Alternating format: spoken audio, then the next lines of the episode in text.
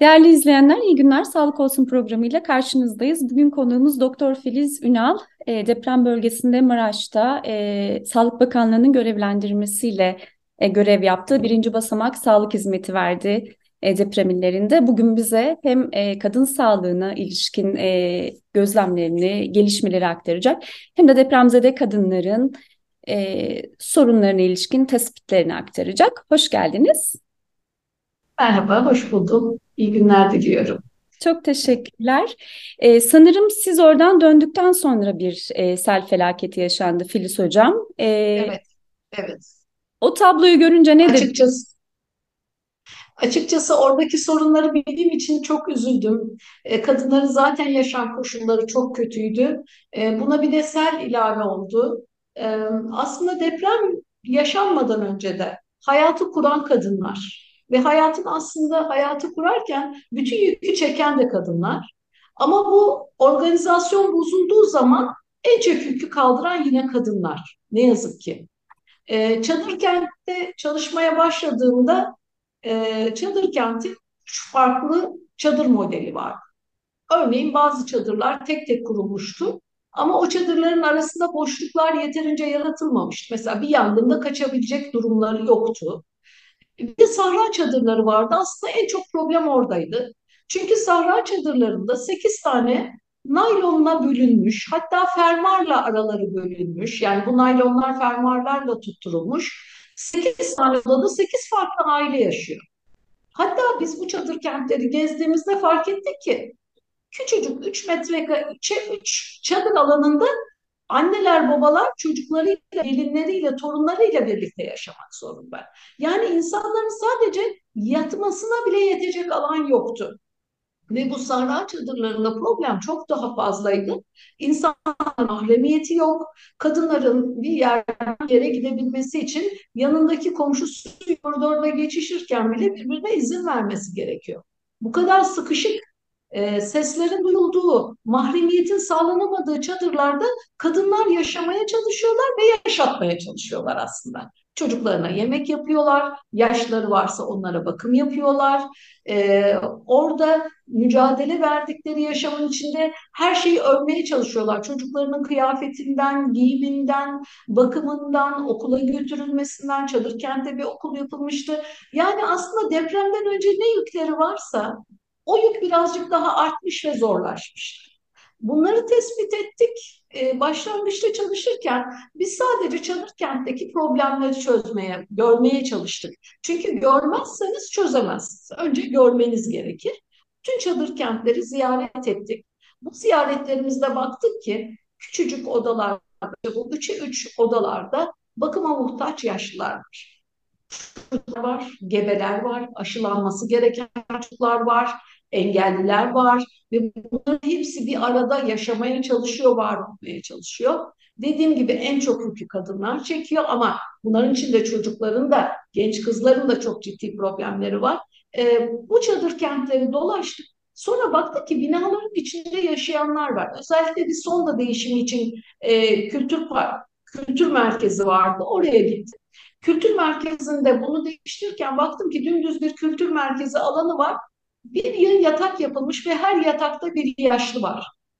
Bakıma muhtaç bir yaşlı var. Çünkü insanlar e, oraya yaşlarını ve engellilerini getirmek zorunda kalmışlar. Bu insanların öğrendiğimde az hasarlı evleri varmış. Ve bu insanlar az hasarlı evleri olduğu için hiçbir yardım alamıyorlar.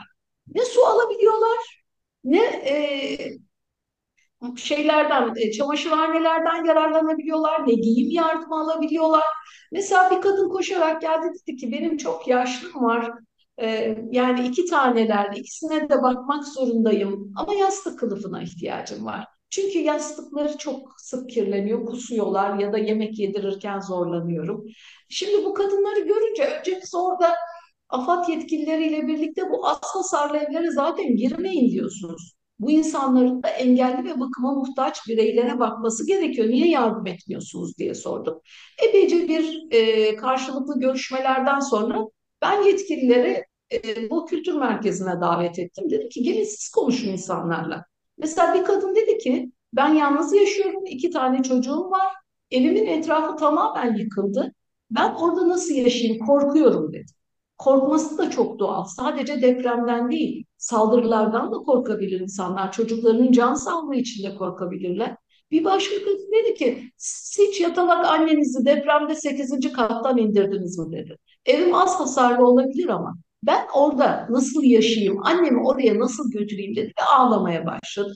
Sonra insanlara da yardım verilmesine karar verildi. Bu hani orada yaptığımız en iyi işlerden biriydi bence.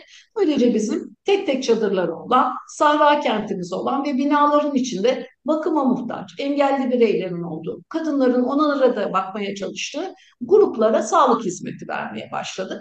Burada e, hakikaten e, kadın olmak aslında çok büyük bir şans. Çünkü kadınlar sizinle iletişim kurmak istiyorlar sizinle daha kolay iletişim kurabildiklerinin farkındalar. Örneğin burada yaşayan e, kendisi de aslında yaşça, yaş almış bir kadın. E, yanıma geldi dedi ki ben sizinle ayrı konuşabilir miyim? Tabii ki dedim konuşabilirsiniz. Onu bir kenara aldım.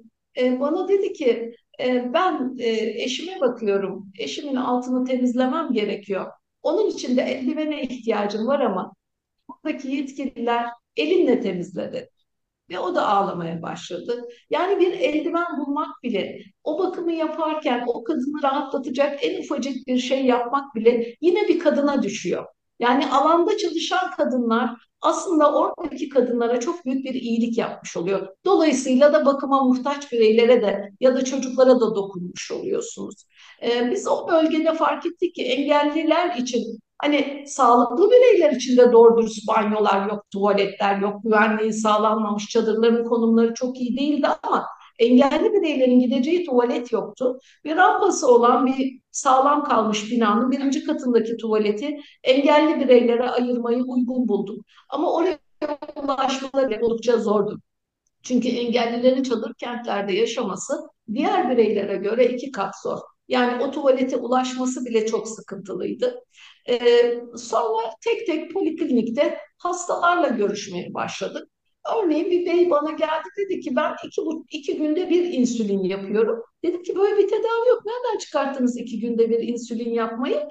Dedi ki benim evim çok hasarlı. Ancak iki günde bir cesaret edebiliyorum eve girmeye. Çünkü insülinlerimin buzdolabında kalması gerekiyor. Derhal o bölgeye ve bütün çadır kentlere buzdolabı verilmesi için ve insülinlerin korunması için bir çalışma başlattık. E, engelli bireyler kadar kronik hastalığı olan bireyler de kritikti. Bunu da görmek gerekiyordu. Sonra onları taradık. Fark ettik ki çok yaşlılar yerleri değiştiği için özellikle Alzheimer olanlar hayata küsmüşler, yemek yemiyorlar. Çünkü alıştıkları evde değiller, başka bir yerdeler. O çadırda sürekli ses var, e, mahremiyet yok, bir yerden bir yere gidemiyor, açık havaya çıkamıyor. Bu yaşlıların yer değişikliğinin ne kadar önemli olduğunu fark ettik. Ve psikolog ve psikiyatristlerle birlikte çadırları bu anlamda da taradık. E, özellikle daha önce de psikiyatride tedavi gören hastalarımız vardı. Onların anksiyetesi çok arttığı için ilaçlarında bir takım değişiklikler yapmak gerekiyordu. Böyle bir taramadan sonra şunu fark ettik ki yaşlılarda depresyon çok artmış, kadınlarda anksiyete çok artmış. E, çünkü o alanda çocuklu koruyamıyor. Bu bireyi koruyup korumadığından emin değil, temizliği tam yapıp yapmadığından emin değil, anksiyetesi çok artmıştı. E, engelli bireyler, kadınlar, çocuklar işte bu yaşam nasıl örgüleniyor diye baktığımızda çalışan kadınlar e, bize başvurmaya başvurdu ve ağlayarak kadın bana dedi ki e, işverenim beni işe davet ediyor ama iş yerim harap aslında yıkılma kararı verildi binaya ve benim iki tane kız çocuğum var. Eşim de işe gidiyor. Ben iki kız çocuğumu çadıra bırakıp nasıl gideyim? Yani evet bu insanlar çalışmalılar, üretime katılmalılar, yeniden hayata başlamalılar ama bu başlangıçta onlara sunmamız gereken şeyler var. Örneğin gerçekten siz iki kız çocuğunuzu fermuarla ayrılmış duvarları olan bir çadırda bırakıp işe gidebilir misiniz? Yani bu mümkün değil. Bu kadınlara hak vermek gerekir ve çözüm üretmek gerekir. İlk başladığımızda e, şeyi biliriz. Hani gebeler erken doğuracaklar. Çünkü bu stresle birlikte doğumlar artar. E, kadınlara şunu söyledik. Dedi ki başınız ağrıdığında çünkü bu tansiyon yüksekliğini gösterir. Ve ağrınız olduğunda lütfen hemen sağlık kuruluşuna gelin. Bir şey daha biliriz ki böyle durumlarda e, hastalar geç başvururlar. Çünkü bir düzensizlik vardır. Hangi doktora başvuracağını, hangi sağlık kurumuna başvuracağını bilmez. Yerini söyleyip onlara 24 saat hizmet verdiğinizi söylemek aslında erken başvuruyla birlikte komplikasyonları da engeller. Yani bu insanların zarar görmesini de engeller. Tüm çadırlarda bu çalışmayı da yaptık. Bakın burada sağlık kuruluşu var 24 saat açık ve sizde şunlar şunlar olduğu zaman lütfen başvurun. Bunu söylemek bile hem insanların anksiyetesini azaltır hem de onların erken başvurularını kolaylaştırır. Bir şeyi daha biliyoruz biz. Böyle durumlarda taciz ve tecavüzler artar.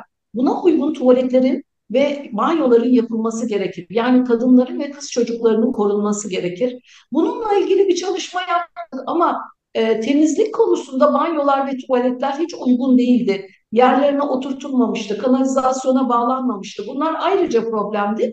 Ama tuvaletlerin ve banyoların insanların daha kolay görebileceği, herkesin görebileceği yerlerde olması e, kadınların ve kız çocukların taciz ve tecavüzden korunmasında çok önemliydi. Bir de sağlık kuruluşlarının önünde çok fazla korucu, mesela Adıyaman'da gördüm bunu, sağlık kuruluşlarının önünde korucular vardı. Korucuların ve polislerin olması çocukların ve kız çocuklarının ve de kadınların taciz ve tecavüze uğradığında bize ulaşmasını engeller. Korkarlar. Korktukları için gelip başvurmazlar. E, bu gözle de bakınca çadırların önündeki asker arkadaşlarımız birazcık daha aşağı inmesini rica ettik. Bunu da kabul ettiler. Öyle bir düzenleme yaptık. E, bunlar hakikaten e, küçük küçük şeyler ama hepsini bir araya getirdiğinizde o insanların yaşamını kolaylaştıran şeyler. Eğer siz oraya buzdolabı koymazsanız, siz bakıma muhtaç bireye hizmet verene eldiven vermezseniz bu insanların yaşamını çok zorluyorsunuz. Zaten zordu depremden önce, depremle birlikte daha fazla arttı. Bunları görmek, küçük küçük dokunuşlarda bulunmak gerekiyor. Ama sanıyorum ki kadınların bize başvurması ya da bakımı yapanların başvurması için mutlaka orada kadınların gönüllü olarak çalışması çok önemli. Biliyorum ben deprem bölgesinde olmayan kadınların da omuzunda bir yük var. Çocukları var, belki anneleri, babaları var bakıma muhtaç. Ama oradaki deprem bölgesindeki kadınların da kadınlara ihtiyacı var. Özellikle buna dikkat çekmek isterim. Ee, orada gönüllü olmak, kadın olmak, kadınlarla iletişim kurabilmek birçok küçük problemi çözmemize sebep oluyor. Ee, bunun için de dayanışmaya ihtiyacımız var. Kadınların birbiriyle dayanışmasına çok ihtiyacımız var.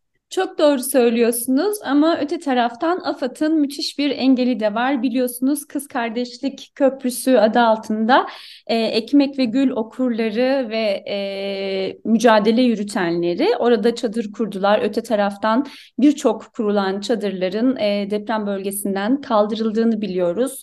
E, yani dayanışmanın engellendir engellenmek istendiğini biliyoruz. Bir benzerini Sevgi Parkı'nda da yapmışlardı. E, ama e, her ne kadar engellemeler olsa da e, mücadele bir yönüyle devam ediyor. Çünkü tüm bu organizasyonsuzluğun ve e, karmaşanın. Evet, karmaşanın içerisinde e, aslında kadınların e, inadı çok yüksek ve bunun önüne geçemeyeceklerini düşünüyoruz. Şimdi şuradan devam etmek isterim. Buyurun hocam, sanki bir şey söyleyeceksiniz. Dayanış, dayanışmanın önüne geçemezler çünkü bu bir ihtiyaç. Yani tek anlamaları gereken orada gönüllü olan kadınların ya da gönüllü olan bireylerin değil mi? Erkekler de tabii ki o alanda bizimle birlikte çalışabilirler. Ama bu gönüllüleri duyabilecekleri devlet görevlisinin duyabileceğinden fazla. Ve biraz önce söylediğim gibi çok erken müdahaleyle orada problem oluşmadan Mesela şunu söyleyeyim. 16,5 yaşında bir kız çocuğu geldi. Dedi ki ben yaşamak istemiyorum. Direkt cümleye böyle girdi. Ben yaşamak istemiyorum. Çünkü dedi üç tane arkadaşımı ve annemi depremde kaybettim ve annemi ikinci depremde kaybettim. Belki içeriye girip eşya almasaydı kaybetmeyecektim. Mesela bu çocuğu oradan sevk etmemiz bile o kadar zor oldu ki ama o çocuk özellikle gelip benimle konuşmaya çalıştı. Hatta çadır önünde dolaştığını gördüm. Sen bana bir şey anlatmak ister misin dediğimde bana bunları anlattı. Ve bana dedi ki benim konuşacak kimsem yok. Şimdi konuşacak kimsem yok diyen 16,5 yaşındaki bir kıza bizlerden başka kimse ulaşamaz. O bir erkekle konuşmaz. Bakın bize saydığı insanlar üç tane kız arkadaşımı ve annemi kaybettik. O, o zaman bunu sarıp sarmalayacak olan oradaki gönüllülerdir. Onun sağlık problemini çözecek olan oradaki gönüllülerdir. Fark edebilecek onlardır. Mesela gece bir e, ya erkek 20 33 yaşındaydı özür dilerim.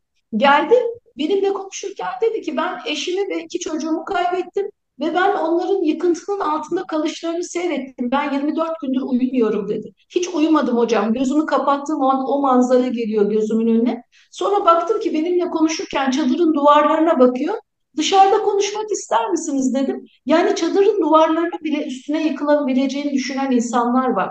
Eğer bu gönüllülerle birlikte biz bunların bunların ruh halini fark edemezsek intiharlar artar, depresyonlar artar. Bunları fark edecek olanlar orada kadınlardır. E, gerçekten kadınların duyarlılığı farklıdır. Bir erkek bile kadın doktora anlatmak ister. Kadınla bu iletişim kurar. Çünkü yaralı. Yaralı olduğunu bir erkekle paylaşmaz bir erkek. Yaralı olduğunu sizinle paylaşır. Bu gönüllüleri orada rahat bırakmaları aslında devletin birçok sorununu çözecektir. Birçok sorununun gündeme gelmesine ve küçük dokunuşlarla toparlanmasını sağlayacaktır. Bunu anlamalarını bekliyorum. Onun için de sık sık anlatıyoruz ama kadın dayanışması, kadınların alanda olması, işte orada küçücük kurabiyeler yapıp götürmeleri, ben seni anlıyorum diye gözünün içine bakması bile o insanları rehabilite etmek için yeterli. Çünkü akut dönem geçti, şok dönemi geçti. Kadınlarda bundan sonra ne yapacağız kaygısı çok arttı. Örneğin bir aile hekimiyle görüştüm orada. Dedi ki benim evim yıkıldı, iş yerim yıkıldı. Evet iki çocuğumu kurtardım, eşim de sağlıklı ama ben bundan sonra maçta kalmak ister miyim? Çocuklarımı Maraş'ta miyim? Güvenebilir miyim eve bırakmaya, okula bırakmaya? Ben yeniden burada aile hekimliği yapmak için bir aile sağlığı merkezi kurabilir miyim? Bu gücüm var mı bilmiyorum dedi.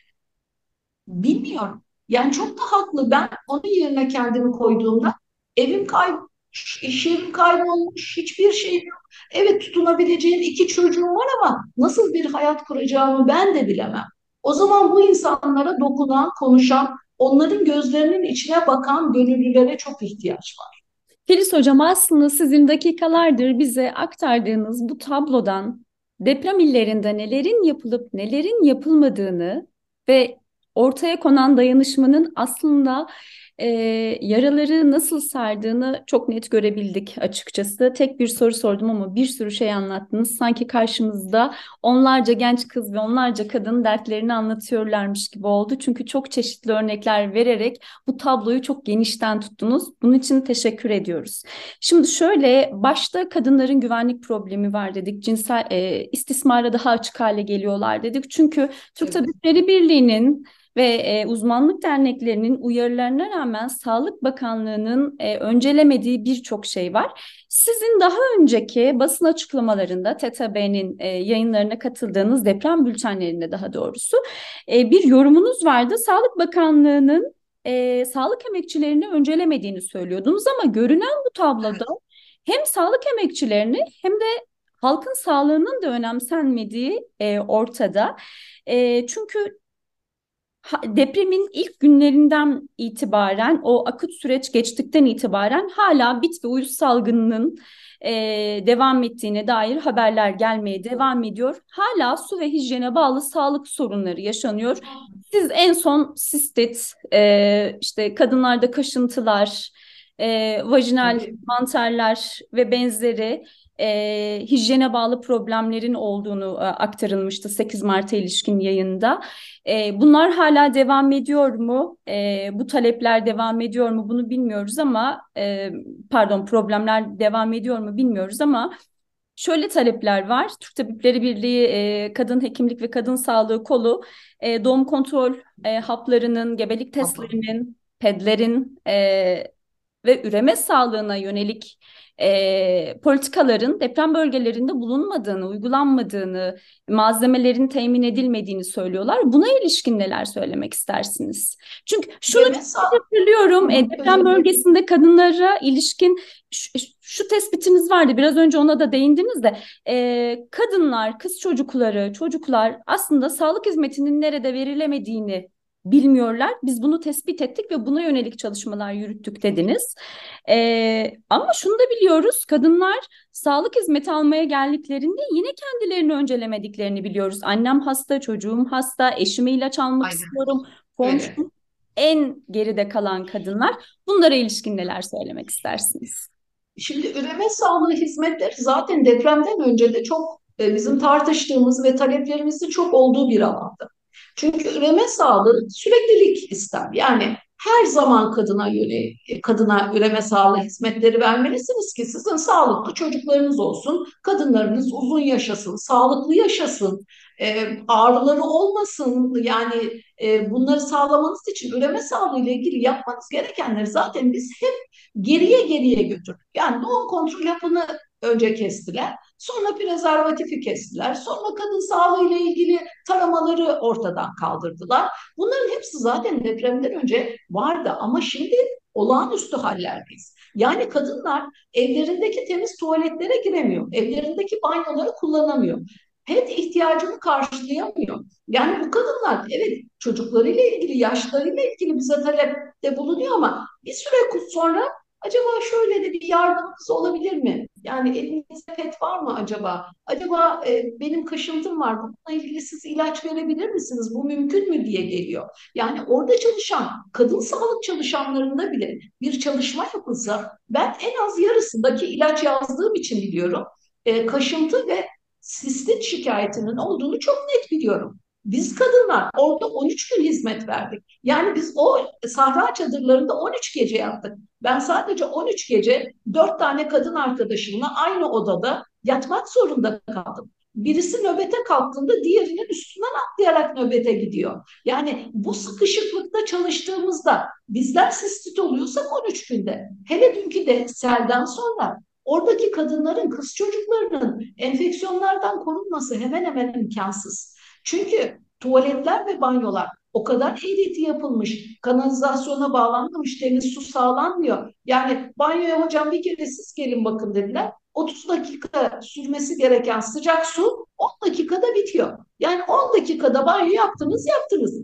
Düşünün ki bir e, tahta bölmeli bir banyodasınız, açık havadasınız.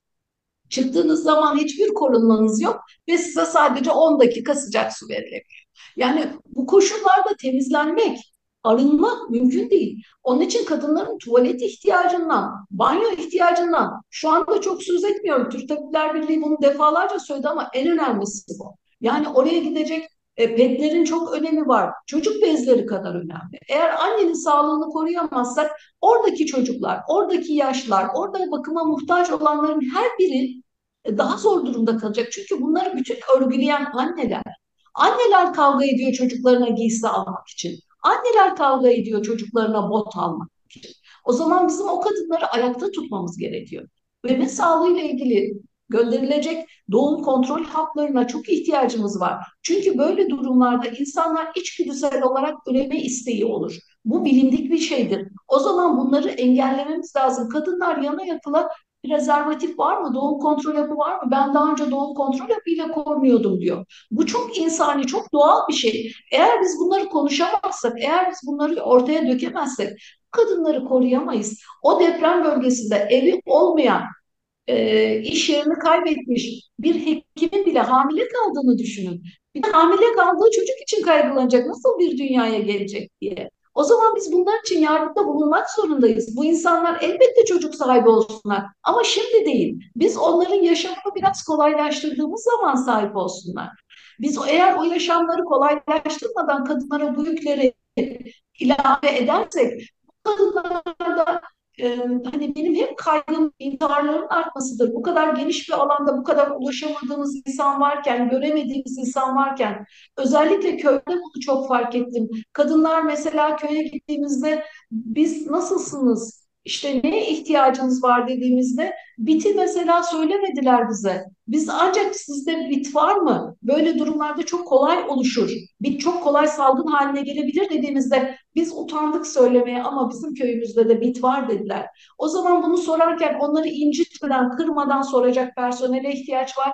Üreme sağlığı ile ilgili mutlaka tespitlere ihtiyaç var. Oradaki kadınlar mesela bit var mı deyip bit ilacı dağıttığımızda bana sarılıp ağlayan kadınlar oldu. Yani çocuğunda bit var biliyor ama söylemeye utanıyor. İşte pede ihtiyacı var biliyor ama söylemeye utanıyor. Doğum kontrol hapına ihtiyacı var biliyor ama siz ona bir yol bir kanal açmazsanız onu söylemiyor. O zaman gönüller işte o daha köyüne gittiğinde burada bit var mı, burada doğum kontrol hapına ihtiyacımız var mı dediğinde bir yaraya dokunmuş oluyor ve kadının gelecekteki kaygısını da azaltmış oluyor. Bizim yapmamız gereken bunlar. Ama devletin de bu gönüllülerken gönüllülerin de sağlığını, gönderdiği sağlık emekçilerinin de sağlığını koruyacak gibi kadınları rahat çalışır hale getirecek gibi bir sistem kurması lazım. Çünkü biz orada kadın olarak çalıştığımızda başka bir yetkiliyle çatışmak istemiyoruz. Başka bir yetkiliyle e, sözlü birbirimize derdimizi anlatmaya çalışmak istemiyoruz. Rahat çalışmak istiyoruz ki biz o insanlara rahatça bir kanal açalım ve dertlerini, sorunlarını dinleyebilelim. İşte çölyak hastası bir kadına fırın vermek çok zor değil ama akıllarına gelmemiş. Çünkü çölyak kendi ekmeğini yapar Kadına tek şeyi sordum. Kendi mi ekmeğini yapmak istersin? Sana un verelim. Yoksa hazır gıdalardan mı istersin? Kendim pişirmeyi tercih ederim dedi. Orada artık yavaş yavaş kadınların kendi ekmeklerini pişirmesine, kendi yemeklerini ısıtmasına olanak sağlayacak gibi e, düzenlemeler yapılmalı. Çünkü herkes 5'te yemek zorunda. Herkes e, sekiz buçukta kahvaltı etmek zorunda. Peki o hastalar, o yaşlılar belli aralarla, ara öğünlerle yemek yemek zorunda. Hiç diyet yemeği çıkmıyor. Tüm bunları çözebilmeniz için gönüllülerin size veri vermesi lazım. Burada çölyak hastası var, fırın verin demesi lazım. Burada yatalak hasta var, burada diyabetli hasta var demesi gerekiyor. Burada bu kadının üreme sağlığında akıl almaya ihtiyacı var demesi gerekiyor. Belki kadın mesela tüp bebek bekleyen bir kadın bize başvurmuştu. Gebelik testi verir misiniz? Ben eğer hamile kaldıysam çadır kentten gitmeyi düşünüyorum dedi. Çünkü burada kalırsam bebeğimi düşürebilirim. Daha önce de düşürmüştüm dedi. Biz ona kit verdik. Gitti e, gebe olduğunu anladı ve il dışına başka bir yer, başka bir akrabasının yanına gitti. Bunlar o kadar insani, o kadar doğal. Depremden önce bu insanların bir hayatı vardı. Deprem bunu kırdı Kırdıktan sonra kaldıkları yerden yaşamaya devam etmek istiyorlar. O kırılan yeri yapıştırmaya çalışıyorlar. İşte bu yapıştırma esnasında gönüllüler o yapıştırıcıları insanlarla devlet arasında, insanlarla insanlar arasında sağlar. Eğer siz o gönüllüleri kırarsanız o yapıştırmaları yapamazsanız kırgınlıklar artar. Depremin vurduğu kırgınlığı siz arttırmış olursunuz. O zaman da işte intiharlar, kadınların depresyonları, anksiyeteleri artar. Baktıkları insanlarla ilgili bıkkınlıkları artar. Bunların meydana getirebileceği sosyal problemleri çözmek çok daha fazla emek ister. Onun için ben rica ediyorum bir o bölgeye gidebilecek kadınlardan rica ediyorum. Kadın dayanışması çok önemli. Bir kadının gözüne bir kadın baktığında ancak anlayabiliyor. Ben biliyorum çok zordalar, çok sıkıntıdalar. Bu tarafta da bir kadınların yükü çok, çok fazla ama orada kadın dayanışmasına çok fazla ihtiyaç var. Oradaki kadınlara dokunmak, bakmak, dinlemek, seslenmek gerekiyor. İşte dayanışma var da yeter ki engel olmasınlar. evet, yeter ki çok teşekkürler. Yeter ki engel olmasınlar. Çok doğru. Eminim izleyenlerimiz açısından çok açıcı ve çok yol gösterici bir program oldu. E, vakit ayırdınız. Çok sağ olun. Ben teşekkür ediyorum vakit e, fırsat verdiğiniz için. Tüm kadınları öpüyorum. Hem depremzede hem depremzedelere destek olan kadınları. Ellerinize sağlık. Çok teşekkürler değerli izleyenler. Hafta, hafta yeniden karşınızda olmak dileğiyle. Hoşçakalın.